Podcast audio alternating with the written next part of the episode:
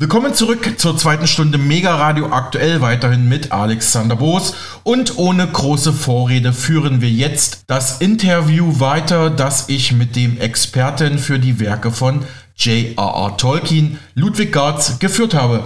Nun also viel Spaß und weiterhin erhellende Momente beim Blick mit Tolkien auf die Weltgeschichte der letzten Jahrtausende, darunter die Gründung der Bank of England im siebzehnten. Jahrhundert sowie auf unsere heutige Zeit mit Klimaklebern, drohender W H O-Weltdiktatur, Inflation und Finanzsystemproblemen sowie einer Düngemittel- bzw. Lebensmittelkrise sowie natürlich immer wieder der Bezug auf den Einfluss germanischer und keltischer Sagen auf die Werke Tolkiens.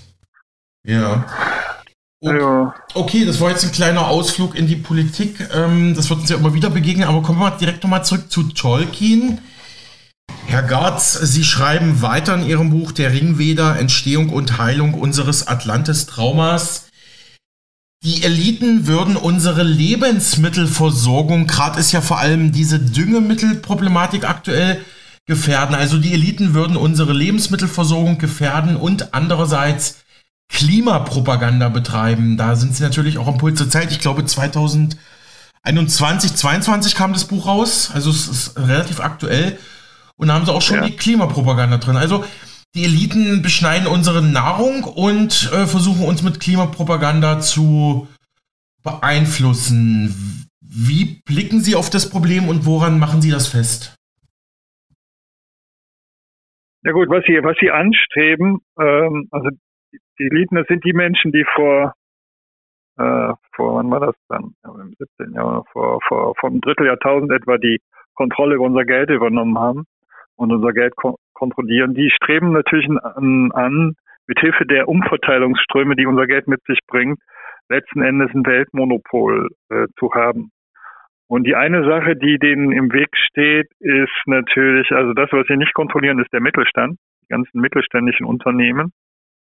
Und dieser Mittelstand, mit diesem Mittelstand könnten wir uns immer noch selbstständig machen, wenn wir uns praktisch vom offiziellen Geldsystem abkoppeln und sagen, okay, wir machen das jetzt, wir machen das selbst. Und da bräuchte es aber, damit es möglich ist, im Kern aller Wirtschaft steht natürlich die, die Landwirtschaft und die Lebensmittelversorgung. Und deswegen gilt ein besonderer Krieg dem der Landwirtschaft schon seit vielen Jahrzehnten.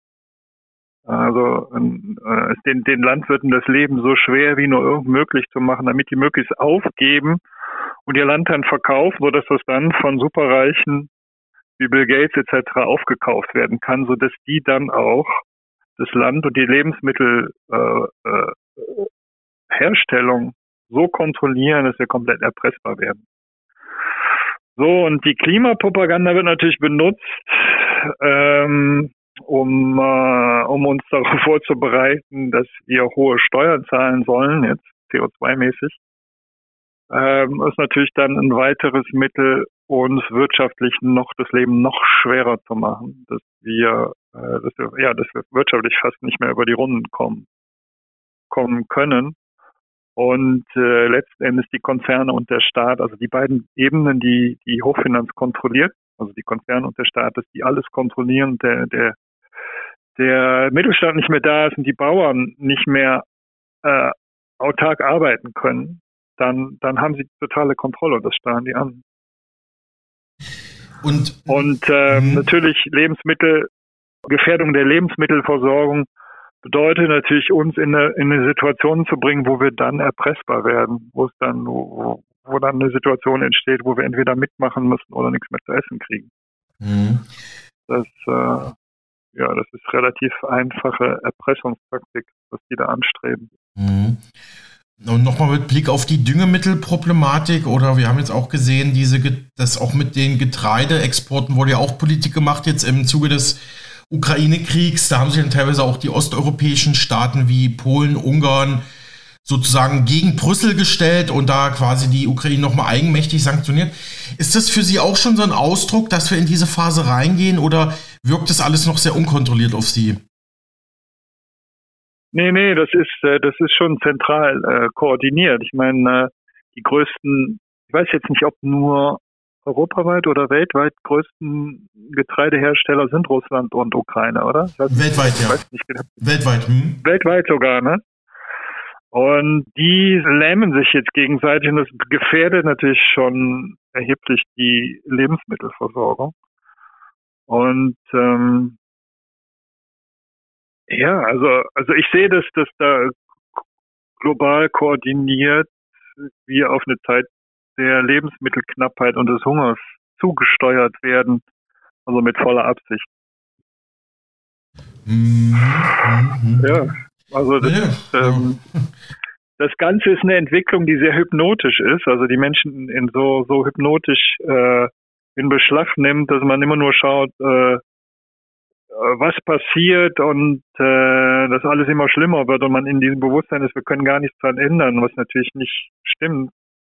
Äh, wir können sehr viel ändern und es passiert ja auch sehr viel, gerade äh, an, an landwirtschaftlichen Projekten, dass Menschen versuchen, ähm, äh, eine, eine Landwirtschaft einzurichten, die ja, viel gesünder ist und dann halt auch unabhängig ist von der Agropharma, äh, also von den Konzernen, um, äh, um, um dieser um dieser Verarmungs- und Hungerpolitik, auf die die zusteuern, zu entkommen. Und da müsste noch viel mehr kommen und ich denke, dass da in den nächsten paar Jahren auch noch viel mehr kommen kommen wird. Da ist so ein, so ein, so ein, so ein, so ein Wettlauf gerade, dass die versuchen, die die Diktatur noch zu errichten, bevor wir uns ja. Grundlagen schaffen, mit denen wir uns selbst versorgen können.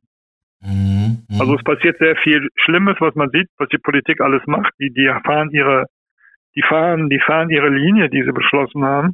Und auf der anderen Seite nehmen wir auch die Projekte zu, mit denen Menschen versuchen, sich unabhängig zu machen äh, von der Politik. Genau, gute Überleitung wieder. Versuchen wir mal ein bisschen was Positives herauszuarbeiten. Genau, weil Sie sagten, es klar, es wird vieles schlimmer, aber das heißt ja nicht, dass wir es nicht, dass wir es nicht noch wenden können. So schreiben Sie in Ihrem Buch: Jeder, der Heilung findet, kann sich auch dem Griff der Massenmedien entziehen. Und wenn wir erstmal eine kritische Masse erreicht haben, wird sich unsere Wirklichkeit wandeln, weil die Hochfinanz oder die Konzerne oder die ja, World Economic Forum Interessen, wie, wie man es auch immer bezeichnen will, weil die Superreichen, halt, weil ja. die Superreichen nicht, nicht mehr werden steuern können, was wir wahrnehmen. Ja, dazu ein paar Erklärungen, Herr Gartz.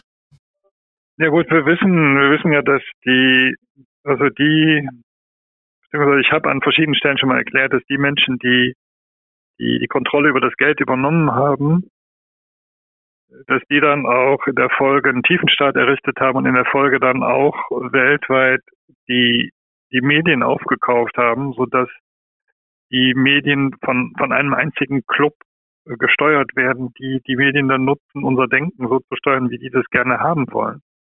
So, beziehungsweise unsere Wahrnehmung der Wirklichkeit so zu steuern, wie die das haben wollen.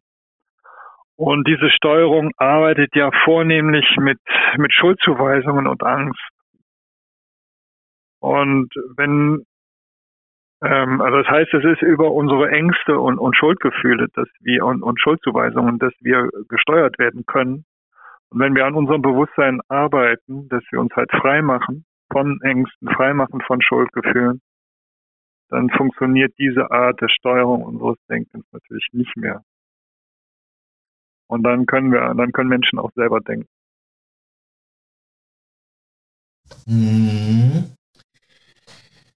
Klar, wenn das genug Menschen werden, die, die sich nicht mehr beeinflussen lassen, dann entsteht da eine eigene, ein eigenes ein eigenes Bewusstseinsfeld, das sich dann auch immer mehr auswirkt auf andere Menschen, die dann auch irgendwann sehen und erkennen können, dass das, was uns da von oben aufgedrückt ist, dass das nicht so stimmt. Es ist ja so, wie praktisch in den letzten Monaten zunehmend, dass wir auch die, die, äh, die Impfpropaganda kollabiert immer mehr, äh, weil, und nicht zuletzt, weil sich das Denken befreit. Mhm. Mhm. Ja. Und das ähm, verändert natürlich unsere Wirklichkeit, wenn immer mehr dieser Dinge auch, wenn die Medien gezwungen sind, immer mehr davon zu berichten, was sie bisher äh, als Dreck abgetan haben, also als als als Aluhut, als Schwubblerei und ne, diese Dinge. Wenn die jetzt eingestehen ja. müssen, dass das, äh, dass das alles so ist, das verändert natürlich dann auch unsere Wirklichkeit. Mhm. Ja, da muss ich an dieser Stelle mal ein bisschen Eigenwerbung machen. Wir hatten in den letzten Tagen und Wochen zwei absolut hochkarätige Interviews zur ganzen Corona- und auch Impfschädenproblematik mit äh, Holger Reisner von den Ärzten für Aufklärung und mit Doktor Mayer, der betreibt in Österreich den deutschsprachigen kritischen Wissenschaftsblog t k p punkt a t, wo er mit etlichen Medizinern zusammenarbeitet. Und da verweise ich gerne nochmal auf zum Beispiel unseren Spotify-Kanal, kann man sich das gerne nochmal anhören, mit unsere Interviews mit Holger Reisner und Doktor Peter F. Mayer, aber natürlich auch die Interviews mit Ihnen, Herr Gartz, Ludwig Gartz, zu den Werken von Tolkien wie Herr der Ringe. Genau, und Sie ähm, vergleichen eine Passage im Herrn der Ringe oder im Silmarillion sogar mit der Gründung der Bank of England sechzehnhundertvierundneunzig. Da schreiben Sie, während das kollektive Bewusst- Bewusstsein sich weiter verdunkelte, kam es sechzehnhundertvierundneunzig zur Gründung der Bank of England.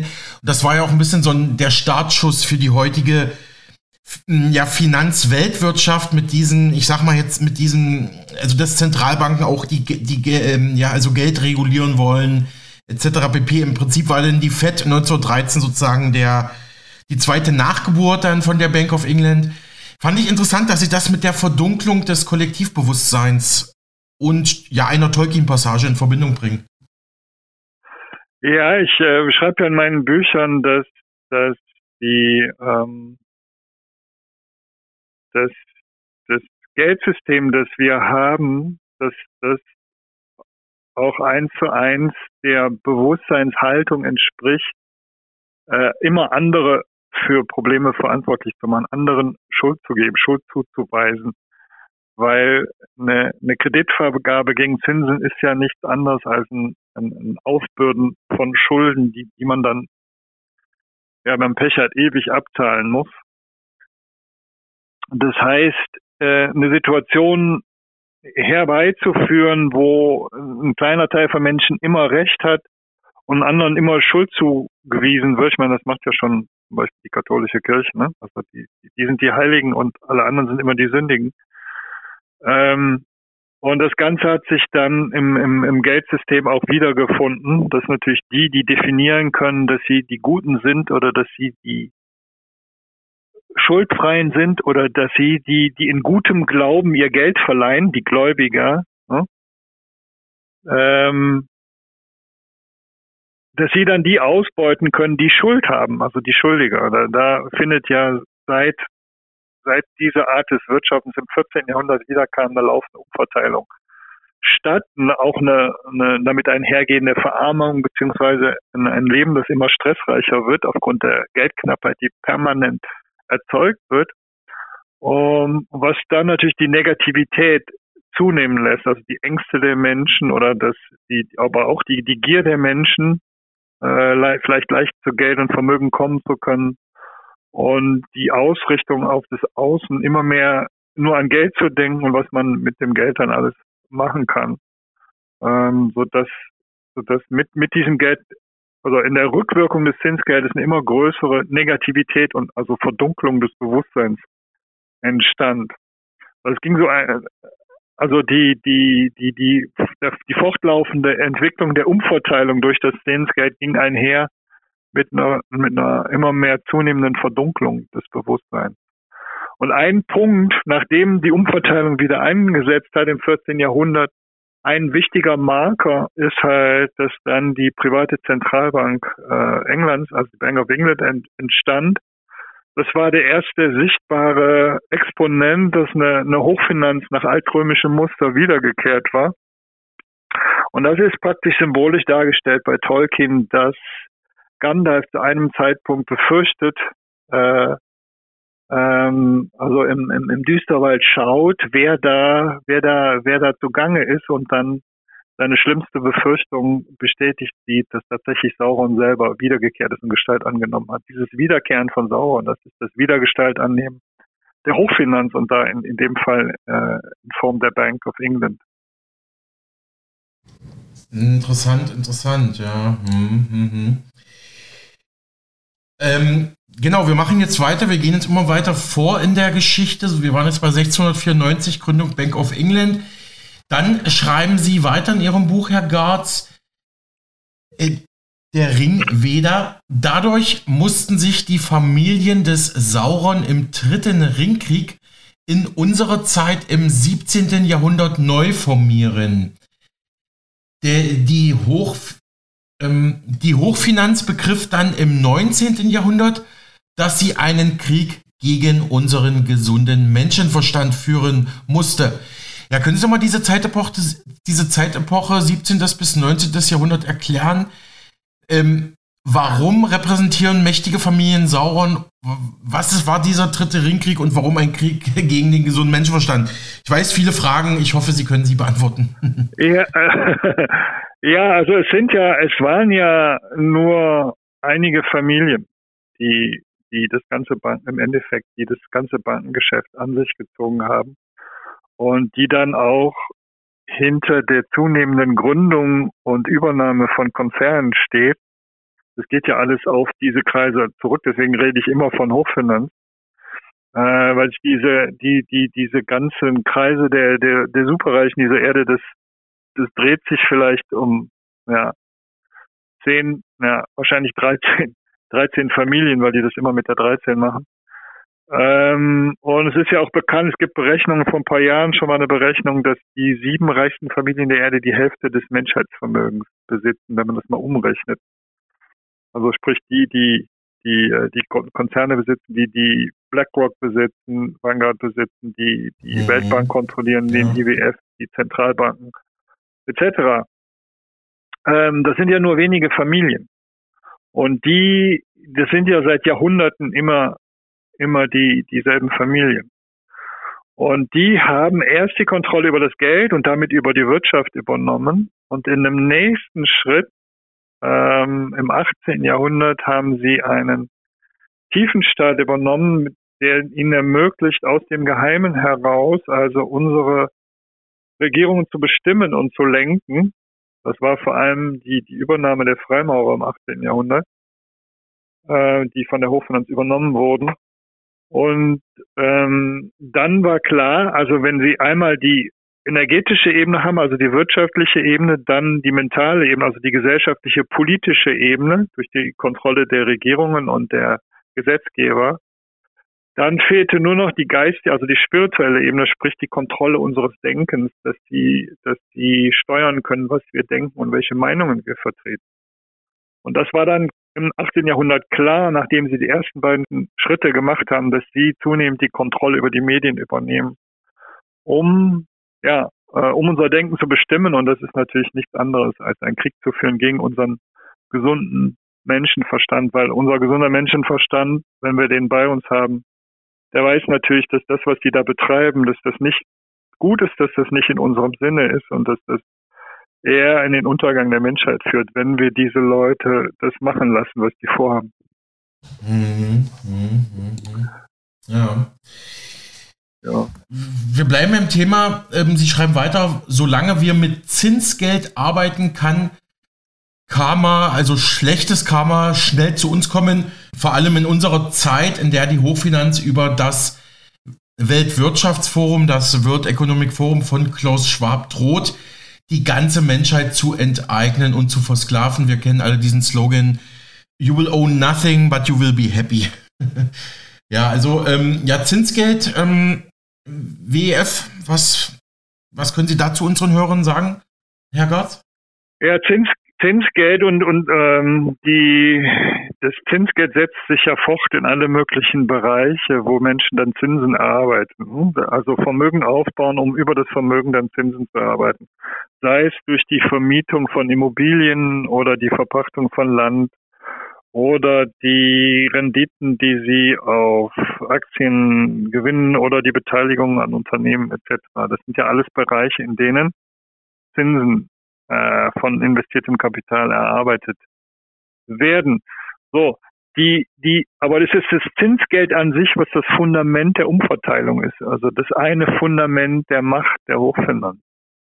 Solange wir also im Geist, also in unserem, in unserer Lebenshaltung das, dasselbe tun wie die Hochfinanz, geben wir ihr das, was sie braucht, äh, ähm, nämlich dieses Denken, also dass es okay ist, auf Kosten anderer sich zu bereichern und andere auszubauen. Und nichts anderes macht ja Zinsgeld. Und was wir brauchen, ist eine, eine Umbesinnung. Dass wir sagen, okay, ähm, wir sehen, wo das Ganze hinsteuert. Wir brauchen jetzt eine Wirtschaft, die gerecht funktioniert, die ohne Ausbeutung und Umverteilung funktioniert, wo es diese Zinsströme nicht mehr gibt, wo wir uns dann entsprechend auch finanzieren können, ohne ausgebeutet werden zu können. Und wenn, wenn dieses Umdenken kommt, dann können wir eine parallele Wirtschaft erschaffen, die uns dann unabhängig macht von diesem Geld und äh, die uns freimachen würde. Und ähm, klar, es ist das Anhaften, es ist das Anhaften an diese Art zu wirtschaften, mit der wir ja die, die herrschende Politik praktisch immer wieder bestätigen, dass es weiter und weiter und weiter getrieben wird. Und es braucht auf der Ebene letztlich auch ein Umdenken, ähm, dass wir fundamental anders wirtschaften wollen, ohne Ausbeutung, mehr auf einer brüderlichen Ebene des Wirtschaftens, äh, um dem, um diesen Plänen gegenzusteuern und, und diese Pläne zum Scheitern zu bringen. Es wird dann allerdings auch die finale, die finale Lektion sein, ähm, so, dass wir lernen, so zu wirtschaften, dass wir dann äh, auch nicht mehr erpressbar sind, zum Beispiel durch eine Bargeldabschaffung, die sie aber auch planen, weil sie dann die totale Macht hätten, wenn sie das abschaffen und wir uns alle alle mitmachen und alle vom digitalen Geld abhängig machen würden, dann hätten sie die totale Macht. Und da kommt es darauf an, dass da genug Menschen das vorher erkennen und überlegen, okay, was brauchen wir, was brauchen wir, welche Art des Wirtschaftens wollen wir oder welche Art des Wirtschaftens können wir so gestalten, dass wir da nicht mitmachen müssen und uns versorgen können. Und das ist dann die finale Lektion, die wir zu erlernen haben. Wenn wir die erlernen, dann ist das die Vernichtung des einen Ringes. Dann, dann, verlieren, dann verliert die Hochfinanz ihre Macht und wird sich selber auch auflösen. Wenn wir eine neue Art des Wirtschaftens verbreiten können, die uns Wohlstand beschert, ohne dass irgend, also allen Wohlstand beschert, ohne dass irgendjemand ausgebeutet wird. Genau, zur Erinnerung, der Ring, der symbolisiert ja auch die Macht der Finanzeliten, der Eliten und auch das, das Geld, das Zinsgeld, das Fiatgeld, ne? Ja, ja, aber ja, das Zinsgeld und da die und und die Macht der Menschen, die dieses Geld kontrollieren, weil sie es eben, weil sie es eben mh, haben. Also man man muss sich vorstellen, um um um die um die enorme Macht zu sehen, die Menschen haben, die a das ganze Geld haben und b auch noch festlegen können, wie hoch der Zinssatz ist. Da hatten wir ja in der Weltwirtschaftskrise ähm, Anfang der dreißiger Jahre nach über zehn Jahren hoher Inflation, als die Menschen sich auf Teufel komm raus verschuldet hatten, gerade in Amerika, um, um, um für nichts tun Geld zu verdienen. Dann hatten die die ganzen Schulden, dann hat, dann haben die Banken die Zinsen hochgehoben, koordiniert, beziehungsweise natürlich auch dann die Zentralbank und Kredite nicht mehr verlängert und dann mussten diese ganzen Menschen, die sich die ganzen Zwanziger durch so hoch verschuldet hatten, plötzlich alle auf einmal verkaufen, was sie hatten und dadurch sind die Preise so in den Keller gegangen, dass dann nur die Superreichen überhaupt noch das Geld hatten, das alles aufzukaufen und zwar für einen Appel und ein Ei und viele Menschen sogar noch Schulden über hatten, nachdem sie alles verloren haben und dasselbe droht ja jetzt in unserer Zeit auch, nachdem wir so lange Inflationsphasen hatten, dass wir jetzt auf eine Zeit zusteuern, wo Menschen immer mehr ihre, ihre Immobilien verlieren, weil das die Politik der Superreichen ist, die uns jetzt in den nächsten Jahren alles wegzunehmen. Ja, das hatten wir auch, glaube ich, letzte Woche bei uns im Programm, dass äh, vor allem diese, ja, diese Wärmepumpengeschichte, wo man dann keine alten äh, Heizungen mehr einbauen kann und dann wird auch, wird auch schon spekuliert, ob ähm, ja, wenn dann, wenn dann ähm, für eine Rentnerin das einfach zu teuer wird, wenn die jetzt Hausbesitzerin ist, das sozusagen umzusetzen, dass sie vielleicht dann sogar auf, die, auf der Straße landet und, und dass dann BlackRock-Banken quasi ihr Haus günstig einkaufen. Ne? Gibt es auch schon so Überlegungen? Ja, da steckt offensichtlich, da, steckt, da sieht man, wer hinter der Politik steckt. Ne? Das ist, das wird immer offensichtlicher, dass es das ist, worauf sie hinaus wollen. Und äh, ähm, ja, sie können also, solange sie diese Kontrolle über die Politik haben, dass sie die Gesetze bestimmen können, die wir einhalten müssen, können die uns ohne Ende schikanieren, bis wir, bis wir nichts mehr haben.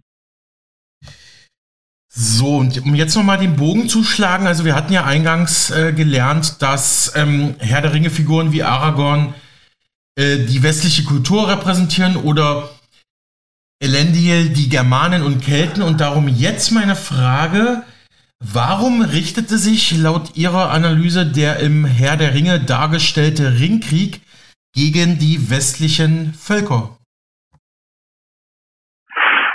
Ähm, ja, das liegt daran, dass, ähm, wie soll man sagen, dass die, die, dass die Hochfinanz selber denkt, dass der Haupt, dass das Haupthindernis für die Errichtung äh, einer weltweiten Diktatur der freiheitliche westliche Geist ist. Und äh, sie haben seit Jahrhunderten alles getan, um diesen freiheitlichen Geist äh, zu zerstören, ähm, weil weil wir traditionell, wir haben sowohl die Haltung als auch die Fähigkeit, ähm, eine Wirtschaft zu schaffen, die ähm, ohne Ausbeutung auskommt und die uns komplett unabhängig macht von dem Geld, mit dessen Hilfe die Hochfinanz herrscht. So, was sie also, äh, was sie also versuchen seit Jahrhunderten, vor allem jetzt seit dem zwanzigsten Jahrhundert, ähm, ist ja die westlichen Völker so zu korrumpieren und und zu zerstören und durch ne also ja durch durch die durch die äh, äh, ja, auf der kulturellen Ebene dann durch, durch, also dieses Sex, Drugs und Rock'n'Roll, ähm, in dem einfach die, auch das ethische, ethische Bewusstsein der Menschen zerstört wird und unsere Kultur insgesamt, ähm, sagen wir mal, die Integrität und den Willen verliert, äh, dass wir uns für eine gerechte Welt einsetzen. Das ist der eigentliche Krieg, weil wenn, wenn dieser Geist erlischt, dieser freiheitliche Geist, der erlischt, dann haben die gewonnen, dann kriegen die ihre Welt, äh, weltweite Diktatur. Und wenn wir den behaupten können, dann werden die scheitern und wir werden frei sein. In aller, in aller Kürze. Das ist der Krieg, den Tolkien dargestellt hat. Ja, ähm, ja weil die, weil die Figuren, die wichtigen Figuren, die gehen halt, die gehen auf äh, auf Numenor zurück, was die alte atlantische Kultur ist, und auf die auf die Völker, die davon abstammen. Letztlich die Kelten und Germanen gehören, und das ist nun mal die westliche Welt. Und gegen die ist dieser Krieg gerichtet. Ja, ja. Ja, und daran anschließend, warum war der zweite Ringkrieg, wie Sie schreiben, der Krieg des Römischen Reichs gegen die Kelten und Germanen? Meine Frage dazu, repräsentiert Rom Sauron? Also wird, wird Sauron ähm, auch durch ja, Rom, Rom also die, repräsentiert? Ja. Rom als Kultur, beziehungsweise nicht Rom als Ganzes, sondern Ähm, es hat, es hat ähm, in Rom eine Zeit gegeben, als, also sagen wir mal so, der, der, der Moment, wo die Wirtschaft in Rom immer mehr auf Geld umstellte und der Moment, wo das Römische Reich anfing zu expandieren, das war, das fiel ungefähr in ein. Ja, das gab in Rom, es gab die, die, es gab die Geldwechsler und Geldverleiher, die hatten da ihre, ihre Banken, äh, im, in, in zentralen Plätzen in Rom stehen, wo, wo sie, wo sie ihr Geld dann gestapelt, ihre Geldmünzen gestapelt hatten. Übrigens, der, der, der, darauf geht zurück, dass wir die, die Geldinstitute Banken nennen, weil die ihre Münzen auf, auf Banken gestapelt haben am Anfang. Ähm, und, ähm, Die haben, die haben dann letztlich die Kontrolle über den Staat übernommen, also über alles, über, über erstmal äh, über das Geld und dann auch über die, über die Politik und letztlich auch äh, über das Denken der Menschen, und haben sich selbst komplett unsichtbar halten können aus dem Verborgenen heraus und äh, haben ihren Expansionskrieg geführt, der letztlich dann natürlich auch Richtung Westen und Nordwesten und Norden ging, also Richtung äh, dem keltischen und dann germanischen Teil. Und ähm, das war natürlich auch verbunden damit, das Bewusstsein oder die Kultur der Kelten und Germanen zu verdrängen und äh, denen die römische Unkultur aufzu, aufzuzwingen, sozusagen. Und dieser Kulturkrieg, der da stattgefunden hat, das ist der zweite Ringkrieg. Und der ging nicht speziell von Rom, sondern von der römischen Hochfinanz aus. Nicht ganz Rom war, die, war, war Sauron, sondern nur die römische Hochfinanz, die im Zentrum äh, alles kontrolliert hat über ihre Kontrolle des Geldes. Also die auch den römischen Senat kontrolliert haben, diese Kräfte dann, ja. Genau, die ganze Politik, genau.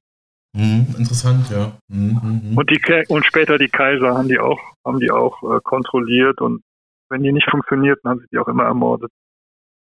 Ja, ja. Ja, es ist, es ist wirklich hochspannend, was man da an diesen Werken von Tolkien alles ablesen kann. Ähm, jetzt habe ich noch so ein bisschen eine Frage, die führt uns jetzt vielleicht in eine ganz andere Ebene, die, die wirkt jetzt, wir hatten jetzt ja doch ziemlich ernste Themen, die wirkt jetzt ein bisschen flapsig, aber Iluvatar, ich sag mal, der ist ja so ein bisschen auch die Gottesfigur bei, bei Herr der Ringe, wenn ich es jetzt nicht ganz falsch interpretiere. Also Iluvatar teilte einst das große Meer wie Moses in der Bibel. Ähm, da habe ich nämlich was gelesen bei Ihnen, Herr Gartz. Hat mich sehr stark an die... würde ich, an die würde ich jetzt nicht so vergleichen. Okay. Aber okay. Ähm, nein, also Iluvatar hat Arda geschaffen. Und Arda bestand halt aus Aman, dem Segensreich im Westen, und Mittelerde im Osten, und dazwischen war das Meer. Und das Meer, Meer, ein Meer symbolisiert, oder ein großes Gewässer symbolisiert Dualität. Und äh, die Überquerung des Meeres von Mittelerde aus symbolisiert die, das Entkommen aus der Dualität und das Rück, Zurückfinden in die, in die Einheit, die unsere wahre Heimat ist. Und äh, Moses jetzt, ähm, Moses, ähm, also das ist ja ein Bild, das darf man sich ja nicht wörtlich vorstellen. Also ähm, das, was da als Ägypten übersetzt ist, das äh, Misrajim, das ist eigentlich, heißt es nicht Ägypten, sondern das heißt ähm, Bewusstsein der Dualität. Und der Herrscher, der Herrscher von Ägypten, das war äh, Fr, also der Herrscher der Dualität, der Beherrscher der Dualität ist das menschliche Ego. Und das, das hieß Fr, und daraus haben die gemacht Pharao. Und sie haben das einfach nach außen und auf die geografische und politische äh, Welt ihrer Zeit verlagert. Das sind rein innere Texte.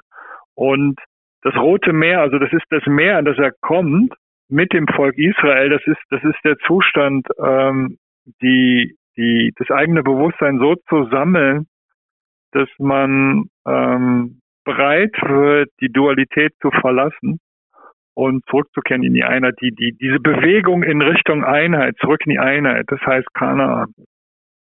Das war also auch kein Land, sondern ein, ein Zustand, in denen die zurück wollen. Also vergleichbar Aman, wo die Elben zurück wollen. Und äh, dass sich das Meer teilt, das symbolisiert nur, dass sich die, dass die Dualität ein Tor geöffnet hat, um ihr zu entkommen. Und mhm. dass dann der Pharao noch hinterherkam, das symbolisiert eigentlich, dass sich das Ego nochmal meldet in diesem letzten Moment, bevor man der Dualität entkommt und zurückzufinden, zurückfindet in die Heimat, und dann versucht das Ego nochmal die Kontrolle zurückzugewinnen. Also, was da übersetzt ist, als das Pharao versucht, Moses nochmal äh, einzuholen. Und dieser, dieser finale Prozess, mit dem der Mensch geistig frei wird, der braucht göttliche Gnade, um zu gelingen. Und das ist das, das, dass sie es dann glücklich rübergeschafft haben und der Pharao dann im, im, im, im Roten Meer ertrunken ist, weil die, bei, weil die Wasser wieder zusammengingen. Ähm, das symbolisiert nur dann dieses, dass die göttliche Gnade da war, dass dieser Prozess erfolgreich bis zum Ende ging. Also, also es geht jeweils um Dualität und Einheit, das ist richtig, und ähm, ja, das ist so viel zu dem Bild. Mhm. Ja, wir bleiben gleich auf dieser spirituellen Ebene. Ähm, die Frage hatte ich mir auch notiert, die fand ich auch sehr spannend. Welche ja. Figuren symbolisieren welches Chakra? Sie schreiben da, Herr Gartz, Elrond das Herz, Herzchakra, Galadriel die Elbenkönigin das Seelenchakra, Gandalf das Weisheitschakra. Könnten Sie das kurz durchgehen? Ich hoffe, das sprengt nicht unseren Rahmen. Ja, ich versuche es immer kurz zu machen, äh, dass wir da durchkommen. Ähm, es gibt, es gibt ähm, in der in den ähm, in Anfangspassagen des Silmarillion wird beschrieben, dass drei Elbenvölker geschaffen wurde. Das waren die die Noldor, die Vanya und die Teleri. Und ähm, die Noldor-Elben stehen für das spirituelle Bewusstsein, ähm, das verantwortlich ist für Frieden und dass wir für die Unschuld in, in unserem Geist. Und die Vanya äh, stehen für das spirituelle Sein, vor allem die Qualitäten von Liebe, Mitgefühl und Vertrauen äh, darstellt. Und Ähm, die Teleri dann für den Bereich der, der Freude und des Glücks. Das sind die, die drei Bereiche des Spirituellen. Und ähm, das ordne ich, also die, die Liebe gehört mehr zum, äh, zum Herzen. Und die, ähm, also der Bereich, der neunte Bereich, der Bereich der, Ver, der, der, der Vergebung und des, der Unschuld, Ähm, gehört zum Bereich also des spirituellen Bewusstseins, also wo die Noldor herkam. Und der ähm, ja, Gandalf als Figur steht für, für Weisheit, für, für, für die Unterscheidungsfähigkeit und Weisheit. Ähm, das ist da zugeordnet, dass es dann dem, dem Weisheitschakra, also dem dritten Auge zugeordnet ist, und die Zuordnung von Elrond zum Herzen, das kommt durch die durch die Abstammung, durch seine Abstammung, und bei Galadriel auch. Also wenn man die wenn man die Elbenlinien zurückverfolgt. No, interessant, ja. Hm. Hm. Hatten wir jetzt alle Chakren durch eigentlich?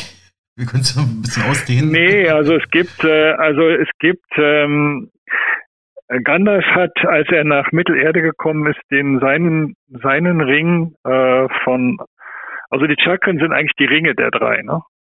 Äh, jetzt nicht Elrond als Person. Äh, Elronds Ring ist das Herzchakra, Galadriels Ring ist das Seelenchakra und Gandalfs Ring ist das Weisheitschakra. Ähm, das heißt, die die oberen vier Chakren sind eigentlich ähm, jetzt Ähm, primär, primär spirituelle Chakren, und der, ähm, wie heißt da, äh, Kirdan der Seefahrer hat G- Gandalf den Ring gegeben, den er dann genommen hat für sein Wirken in Mittelerde, und das symbolisiert, dass äh, Kirdan steht für das für das oberste, also für das Gotteschakra am, am Scheitel, ähm, mit dessen Hilfe wir sozusagen übergehen können in die Einheit. Das heißt, Kirdan ist der, der die Elben von Mittelerde nach, äh, nach Aman bringen kann. Also das ist die Ebene, wo wir übergehen in, in die Einheit. Und er hat, er hat den dritten Ring, den er hatte, an Gandalf gegeben, weil das in der dunklen Zeit, durch die wir seit einigen Jahrhunderten gehen, äh, vor allem wichtig ist, Weisheit und Unterscheidungsvermögen zu entwickeln, dass wir ähm, ja aus, aus, aus aus dem vielfachen Chaos rausfinden und den Weg zu dem finden, was wirklich wichtig ist, was wirklich wesentlich ist. Also, dass wir aus dem der Verstrickung in das Vergängliche und Sterbliche ähm, den Fokus finden auf das, was, was ähm, auf das Spirituelle, das unser wahres Selbst ist und was ewig ist. Das ist die, das ist die Symbolik, dass er den Ring bekommen hat, ähm, weil es zentral wichtig ist, dass wir die Weisheit entwickeln, die wir brauchen, um den Weg zurückzufinden. Mhm. Herr Gartz, wieder eine sehr schöne Überleitung, ja. Vielen Dank. Laut Ihrer Interpretation, Sie haben es gerade auch gesagt, gehen wir jetzt in ein, also zumindest perspektivisch, in ein Zeitalter, wo wir zinsfrei und mit einem neuen, gerechten Geldsystem leben. Da gibt es aber wieder Überschneidungspunkte mit Mark Friedrich, auch wenn Sie es ein bisschen anders sehen, wollte ich nochmal sagen. Das wäre dann ja. das Ende der Hochfinanz und, des, und, und von Kräften wie dem Weltwirtschaftsforum. Sie schreiben dann in Ihrem Buch, in unserer Zeit wird zunehmend klar, dass die Entwicklung entweder in eine weltweite Diktatur unter dem Joch einer Hochfinanz oder in eine Befreiung von unserem schuldprojizierenden Denken von Egoismus und Materi- Materialismus münden wird. Äh, aktuell ist ja so ein bisschen die, die Sorge, dass wir in eine W H O-Weltdiktatur schlittern. Da gibt es ja aktuell Bestrebungen, auch der Deutsche Bundestag hat da schon Mitte Mai was zu beraten und entschieden. Und weiter schreiben Sie, Herr Gartz, wenn das politische System und die Konzerne kein zinsfrei fließendes Geld einführen wollen, dann finden wir eben Wege, es von der Basis her doch zu tun. Also das fand ich ultra interessant. Also haben wir doch mehr Macht, als wir glauben, ne? Und immer denken und meinen. Ähm, ähm. Ja, wo jetzt ansetzen? Okay, ich habe ja schon kurz skizziert, dass die Hochfinanz erst die erst die Kontrolle über das Geld übernommen hat, dann auch über die politische Ebene in Form des Tiefenstaats und dann über über die Medien und unser Denken. So und und diese, das heißt, wir sind immer tiefer in eine Fremdbestimmung gesteuert worden. Und ähm, dieser Prozess, den müssen wir dann in umgekehrter Reihenfolge wieder rückgängig machen. Das heißt, wir müssen erst unser Denken befreien. Was ich glaube, was in der, in der kritischen Masse durch, gerade durch die Pandemie passiert ist, zumindest in der westlichen Welt, dass wir, äh, dass wir eine kritische Masse haben, die sich jetzt nicht mehr so, deren Denken nicht so gesteuert werden kann, äh, wie die das gerne hätten. Und wo wir jetzt dran sind, ist halt diese Ebene zu überwinden, äh, von einem tief, von tiefen, von, ja, vom tiefen Staat beherrscht zu werden. Ähm, und die, dieser Tiefenstaat hängt primär äh, am, am Gesundheitssystem. Also das, das, äh, die Pandemie war eine tiefenstaatliche Maßnahme, die global ja koordiniert war. Und ähm, das heißt, äh, für unsere Befreiung ist das der nächste Schritt, dass wir eben das Dass, dass diese, äh, dieses Bestreben der W H O zusammenbricht, dass es nicht funktioniert, das geht im Wesentlichen durch Nichtkooperation und, und durch Nichtgehorsam, ne? Dass wir einfach nicht mitmachen. Ja. Da müssen einfach mhm. genug Menschen kommen, die sagen, das machen wir nicht mit, dann wird es auch nicht, äh, dann wird es nicht passieren. Und wenn das kollabiert, dann bleibt denen halt noch am Ende die, äh, die Kontrolle des Geldsystems. Und das sind zwei verschiedene Dinge. Also die, die, die, die tiefenstaatliche Ebene, das, das ist, wenn, wenn die scheitert, das, das sehen wir an der, an der W H O und, und an dem, an dem, an dem Bemühen, uns auf der, äh, auf, auf, auf der Grundlage angeblicher, eines angeblichen Schutzes für unsere Gesundheit alle unsere Rechte wegzunehmen. Ähm, Das, das ist die tiefenstaatliche Ebene. Und die muss als nächstes scheitern. Und wenn die weg ist, wenn diese Ebene weg, wenn diese Ebene kollabiert, dann, äh, dann werden sie es wirtschaftlich versuchen durch Verarmung. Und dann kommt die Zeit, wo dann diese, diese alternativen Projekte greifen müssen, damit wir halt nicht erpressbar werden und wo, wo wir die parallele Wirtschaft, die wir brauchen, dann aufbauen. Und das wird halt, das müssen, das müssen zinsfrei fließende Strukturen sein, die wir aufbauen, damit wir halt grundsätzlich anders arbeiten. Ja, wenn, wenn, also Systeme, die mit, mit, die darauf aus sind, Zinsen zu erarbeiten, die werden ja sofort für Investoren interessant. Und wenn wir irgendwas aufbauen parallel, was dann wieder für, für Investoren interessant ist, dann kaufen die das auf und dann haben wir wieder mehr vom Alten. Also wir können mit mit diesem Zinsdenken keine äh, die Probleme, die vom Zins äh, erzeugt werden, nicht lösen. Wir brauchen ein grundsätzlich anderes Denken und daraus folgendes grundsätzlich anderes Wirtschaften. um das beenden zu können, um die Umverteilung beenden zu können. Und wenn uns das gelingt, dann ist eine Folge, dass wir den ganzen Wohlstand, den wir erarbeiten, auch selbst behalten können, weil uns der nicht immer permanent abgenommen wird von außen durch die Umverteilungsstrukturen. Das heißt, wir werden wohlhabend werden, sehr wohlhabend werden durch das sinnvoll fließende Geld. Und auf der anderen Ebene endet die Hochfinanz, wenn die, wenn die Umverteilungsströme enden, also die zinsbedingten Umverteilungsströme, wenn die enden, dann verlieren die ja ihre, ihre Einnahmen und dann haben sie auch kein Geld mehr, um irgendjemanden zu korrumpieren. Und dann ist, dann ist ihre Macht am Ende. Und das wird dann das Ende sein. Das heißt, äh, am Ende, also das, was zeigen wird, dass wir die Lektion gelernt haben und uns freigemacht haben, das wird dann die Verbreitung zinsfrei fließender Wirtschaftssysteme sein. Und die Politik, solange sie primär von der Hochfinanz beeinflusst wird, wird das nicht machen. Das müssen wir von der, von der Basis aus selber einrichten, solange das, soweit es zugelassen wird, und äh, das wäre im Moment auch in, in dem nötigen Maße noch gar nicht möglich, weil die Unterdrückungsmacht der Politik noch sehr groß ist. Aber das wird sich auch ändern, wenn der Tiefenstaat endet, dann wird diese Unterdrückungsmacht der Politik abnehmen.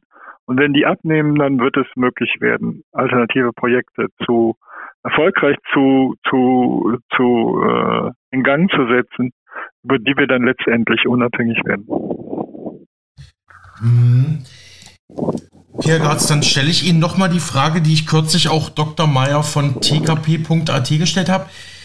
Weil Sie gesagt haben, wir müssen Widerstand leisten, ist halt die Frage, wenn fast alle Länder der Welt Mitglieder, Mitgliedstaaten bei der W H O, bei der Weltgesundheitsorganisation sind. Ja, wie kommt man denn raus? Ratifiziert man einfach die Verträge nicht? Tritt man tatsächlich aus? Äh, streicht man die, die Gelder, obwohl die Staaten ja mittlerweile die kleineren Geldgeber sind. Das wird ja alles über Stiftungen wie Bill und Melinda Gates Stiftung zum Beispiel finanziert. Ja. Also wie, wie können Staaten oder auch Menschen Widerstand gegen ja diese W H O-Pläne ähm, ja, erzielen oder erfolgreich ähm, be- bewerkstelligen, ja? Also dass wir, dass wir in einen staatlichen Widerstand kommen, sehe ich nicht, solange unsere hm. Regierungen halt kontrolliert werden vom tiefen Staat, und die sind ja alle, äh, die sind ja alle da am, am Gängelband der, der Superreichen und, und der W H O. Das heißt, äh, der Widerstand muss da von uns kommen, ja, vor allem durch, durch nicht, durch, äh, durch Aufklärung und durch Nichtkooperation, durch Nichtmitmachen, was die, was die vorhaben. Wenn das genug Menschen, wenn das genug Menschen, also wenn, wenn, wenn genug Menschen ungehorsam sind, dann können die ja befehlen, was die wollen. Wenn die Befehle nicht mehr ausgeführt werden, dann haben die ja keine Macht mehr. Ja, verstehe. Und äh, wenn es zu wenig sind, die können sie einsperren und was weiß ich machen, aber wenn es zu viele werden, dann, dann endet deren Macht. Das ist alles eine Frage der, der kritischen, der kritischen Masse an Menschen, die da nicht mehr kooperieren und nicht mehr gehorchen. Hm. Ähm, das erinnert auch ein bisschen zum Beispiel an Afrika, also in vielen afrikanischen Ländern, ich sage jetzt mal wie in Gambia oder Senegal, da gab es gar keine Corona-Pandemie nicht, weil der Staat äh, nicht auch irgendwas verabschiedet hat, sondern die Menschen haben es einfach nicht mitgemacht. Es wurde einfach nicht Ja, umgesetzt. Das ist das Beste. Das, ja. ist, das ist super, ja. Da waren ja auch sogar, in Afrika waren ja sogar Präsidenten, die nicht mitmachen wollten, genau. Die dann leider verstorben wurden. Mhm. Aber das ist ein großer Vorteil, den die afrikanischen Völker haben, dass die eh nicht so gehorsam veranlagt sind. Herr, Herr Gartz, genau, Sie hatten jetzt schon die, ähm, diese Geldthematik mehrfach angesprochen. Darum meine vorletzte Frage, ja, welche Ökonomiemodelle stehen uns jetzt schon zur Verfügung, um vielleicht ein alternatives Geldsystem einzuführen, ein frei fließendes Geld, da sind Sie ja äh, Fan von, ähm, und zur Not macht man es eben selbst, ne? Unabhängig vom Staat. Ja, es gibt sehr viele Projekte, die so im, im so sehr viel, also viele Regionalwährungen, die aber alle sehr klein sind, und viele äh, Projekte, die äh, ja, die noch so im Entwicklungsstadium oder im Versuchsstadium sind. Ich denke, dass da in den nächsten Jahren noch sehr viel passieren muss, dass die, die, dass diese Modelle so so ausgereift werden, dass sie auch, äh, dass sie auch, sagen wir mal, für mittelständische Unternehmen wirklich interessant sind, und ähm, dass diese, dass diese alternativen Projekte vielleicht auch miteinander vernetzt werden können. Denn letztlich ist Wirtschaft ja eine große Vernetzung. Und was wir erreichen müssen für den Erfolg ist im Endeffekt, dass wir es schaffen, mit alternativen äh, Zahlungssystemen, ähm, äh, ähm, geschlossene Lieferketten zu liefern, sodass wir, wenn wir geschlossene Lieferketten erreichen, sind wir ja dann in dem Moment unabhängig vom, vom offiziellen Geld. Ähm, das ist alles in, in mehr oder weniger im Anfangsstadium, Stadium, ähm, weil es halt gigantisch ist, ähm, diese ganzen Lieferketten komplett zu schließen. Das äh, braucht genug Menschen, die da mitmachen. Und ich rechne damit, dass wir da in den nächsten Jahren äh, drauf zusteuern, weil es auch immer mehr Menschen gibt, die daran arbeiten, die das erkannt haben und die da sich auch für einsetzen. Ja, abschließende Frage, Herr Gartz. Wie können wir uns erfolgreich befreien? Wie können wir diesen Schritt in dieses goldene Zeitalter, von dem Tolkien schreibt, erfolgreich gemeinsam, individuell und kollektiv beschreiten?